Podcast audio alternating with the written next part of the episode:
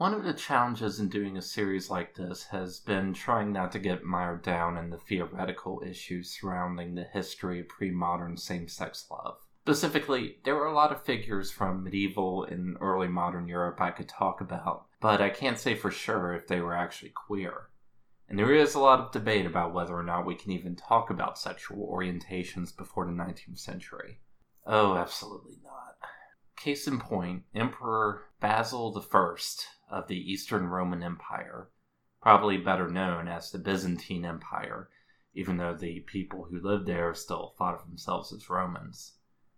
Now, I really should start off with a series of disclaimers. First, honestly, you shouldn't be relying on some guy on YouTube as your definitive source on history. I mean, I'm not even peer reviewed.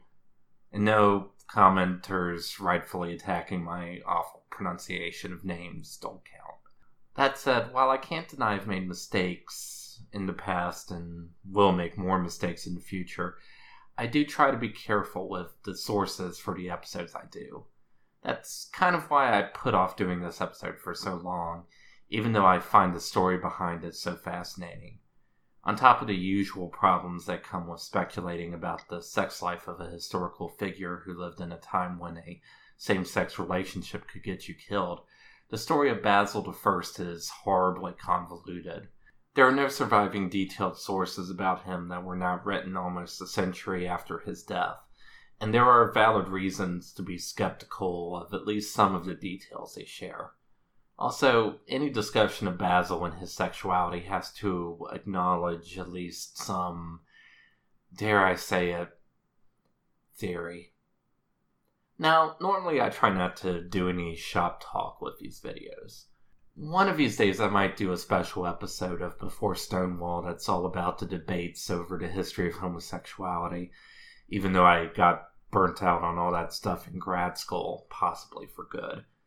But against my better judgment, I feel like I have to give a quick crash course for the sake of this material. Back in the 1990s, when the history of sexuality really got started as a field, academics studying LGBT history were technically split into two camps.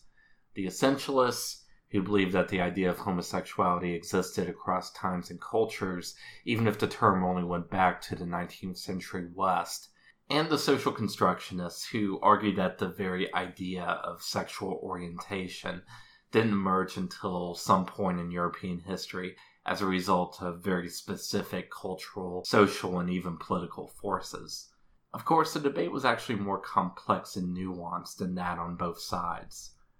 Since then, I think the majority of historians who specialize in the history of sex come down somewhere in between, in a moderate constructionist slash quasi essentialist camp, for lack of a better phrase. Basically, the argument is that ideas about sexuality are shaped by culture and society, but the idea that there is a group of people who exclusively desire the same sex has existed long before the term homosexual was first coined. And it existed in different ways across many different societies and time periods. But there is still what I call the extreme constructionist position, which I don't think you'll see among many historians anymore but you'll definitely come across it in literary and culture studies and queer theory. The theorist David Halperin has probably done the most to lay out this theory, basically arguing that there was no such thing as sexual identities before the 19th century. The journalist Brandon Ambrosino has become a vocal advocate of this theory, even getting to write an article for the BBC on how the history of homosexuality doesn't really have a history before the 1800s.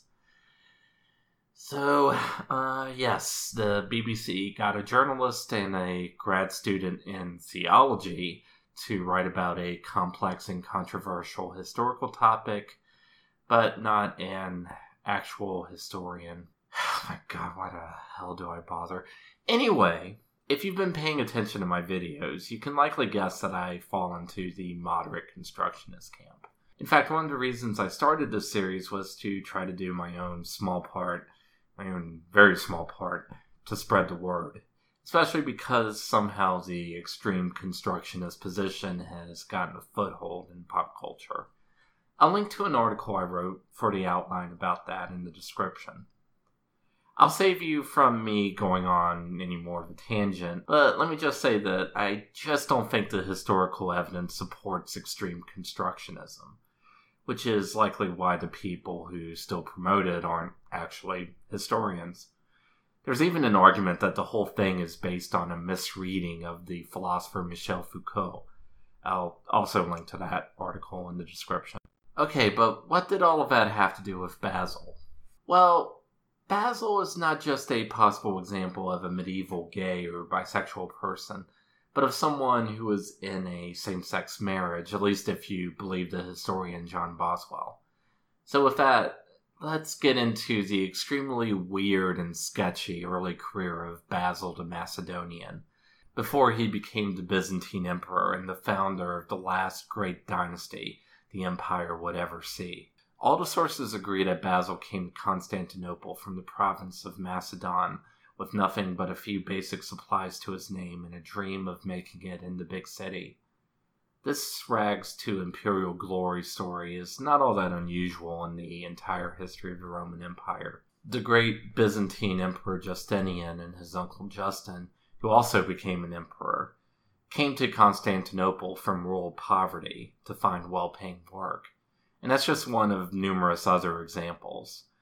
In fact, in an interview with the Wonderful History of Byzantium podcast, historian Anthony Kaldellis said it was easier to come from the lowest rungs of society and become emperor than it is to grow up poor in the contemporary United States and become president.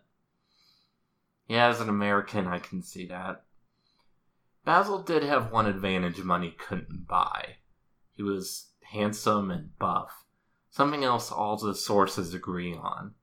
Also, he was apparently an excellent wrestler, something that was immortalized in art.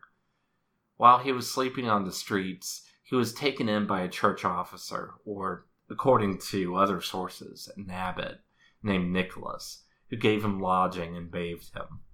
According to one of the two main sources about Basil, Leo Grammaticus, Nicholas not only did that, but, quote, kept him as his housemate and companion, and was united with him in a church ceremony. I'll go into more detail later, but if you believe Boswell, it was a same sex marriage. If instead you believe the historian Claudia Rapp, it was a ceremony meant to formalize a brotherly bond. What's more, it wasn't even the only time Basil was bound to someone in that ritual. With Nicholas's help, Basil started working for a powerful government magistrate named Theophilus, who liked to be surrounded by, quote, good looking, well built men.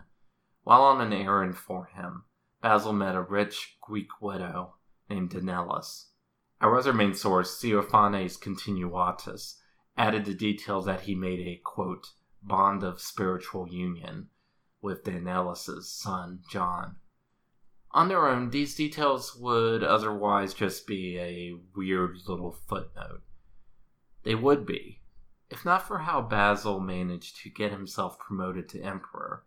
See, when Basil was just a six packed Instagram model slumming on the streets of Constantinople, the emperor was Michael III, who was given the not too flattering sobriquet of the drunkard.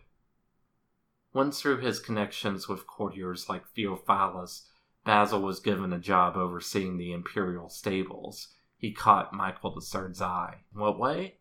Well, Basil was promoted to becoming the official companion of the emperor's bedchamber. While this didn't literally mean that he got into bed with the emperor, the post was traditionally held by eunuchs something Basil very much wasn't.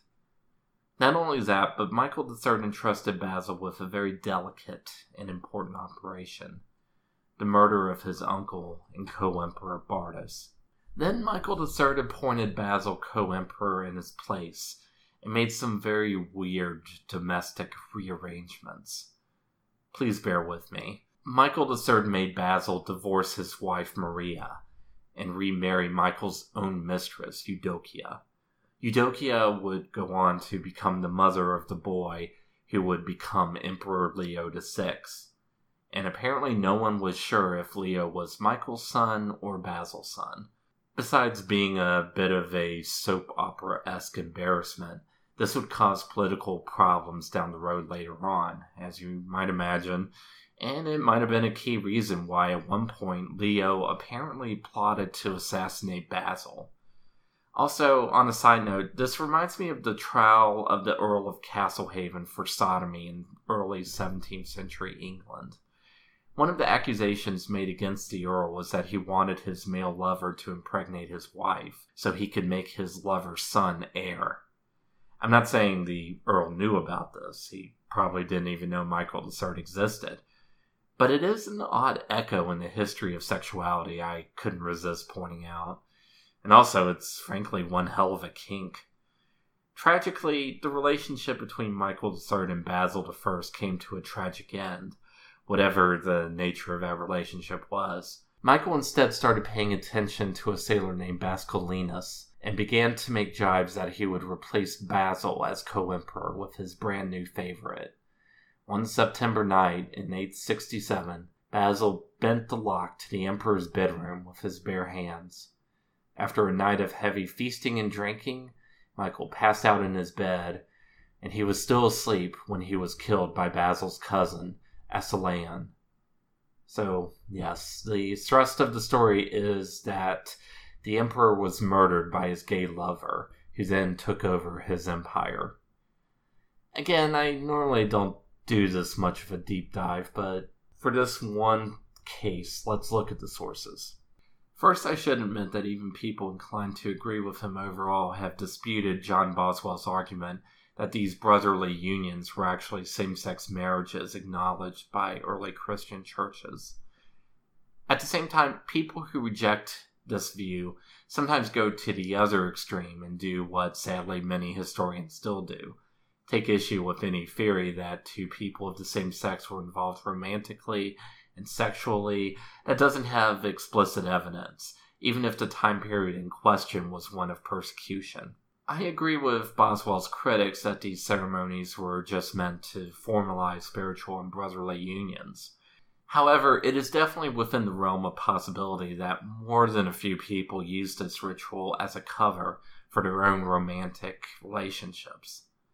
The fact that Christian authorities tended not to approve of the ceremony even when they allowed it, suggests as much. This brings us to the question what exactly was going on with Basil and his own brotherly unions? The short answer is we really can't know.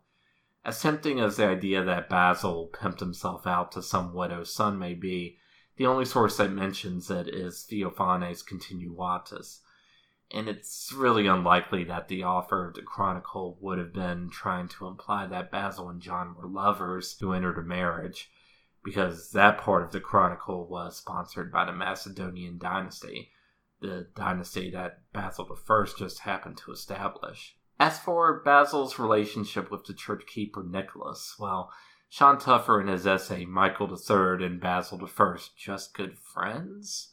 Emphasis on the question mark notes that this relationship was not even brought up in Theophanes Continuatus. The account we do have from Leo Grammaticus, who I should remind you was writing in medieval Greek, puts a strange emphasis on the fact that when Nicholas found Basil on the streets, Basil only had a knapsack and staff, which just happened to be a double entendre in ancient Greek literature. In other words, Leo Grammaticus seems to have intended to imply that Nicholas took in Basil because of what was in between his legs.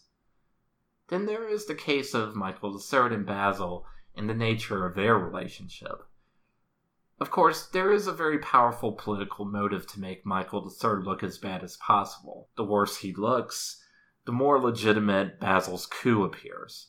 But it's still interesting that Theophanes Continuatus specifically singles out Michael as violating natural law. This coincides with what other sources say about the immorality of Michael III's court, the sort of immorality that the chronicler of Theophanes Continuatus tries to disassociate Basil from. Also, a contemporary of Basil and Michael III, George the Monk, who wrote a history of the world that went up to his own times, described Michael's feelings for Basil using the word pothos. Now, as you might know if you've done any classical or New Testament studies, ancient Greek is a very nuanced and specific language, especially compared to Latin. Pothos could be translated into English as desire or love, but in ancient Greek it could specifically mean sexual longing. Early Christian Greek texts even used it to describe the sexual desire that could exist between a wife and her husband. It's also telling that Theophanes Continuatus, as Tougher points out, downplays Basil's role in Michael III's reign. Yes, Michael raised him up, but it turned out that Michael had become so evil and insane that Basil just had to kill him for the sake of the empire. However, other sources provide more detail that get conveniently ignored, like Michael threatening to replace Basil with a rival. Finally, all the sources agree about why Michael and the others were drawn to Basil. Even a non Greek like the Italian Liutprand of Cremona, writing two generations later, recorded that Michael promoted Basil because he was, quote, exceptionally comely.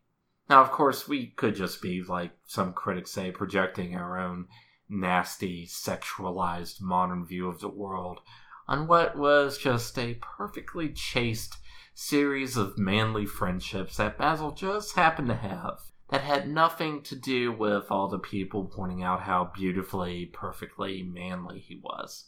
In fact, if you go to Basil's Wikipedia page, you'll see that people have carefully scrubbed the article of even the slightest reference to there being any kind of debate over Basil's sexuality. And to be fair, you can see some of the reasoning behind this view.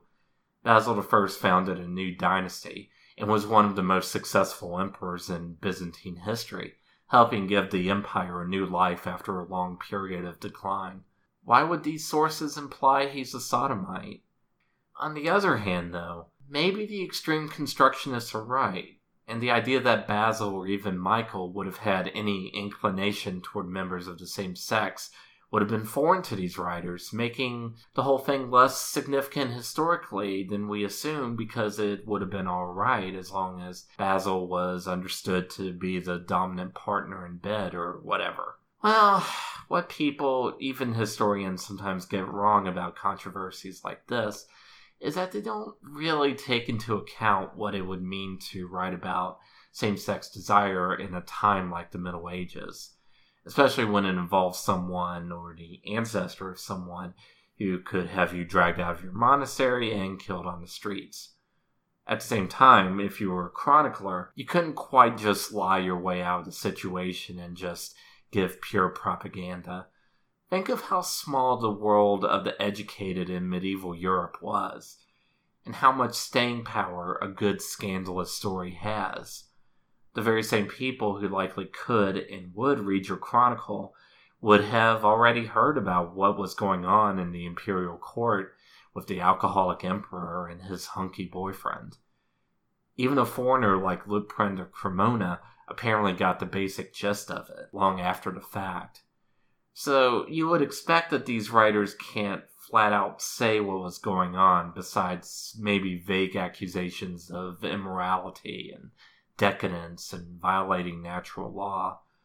Or they would try to blur the details by saying, no, actually, Basil hated the sodomite tyrant as much as anyone else. And those other relationships he was in were perfectly respectable, spiritual, brotherly unions. Or they would give themselves plausible deniability by using sexual innuendo or vague language, or just dwelling on details like how attractive other men found this person. And, well, that's exactly what we get.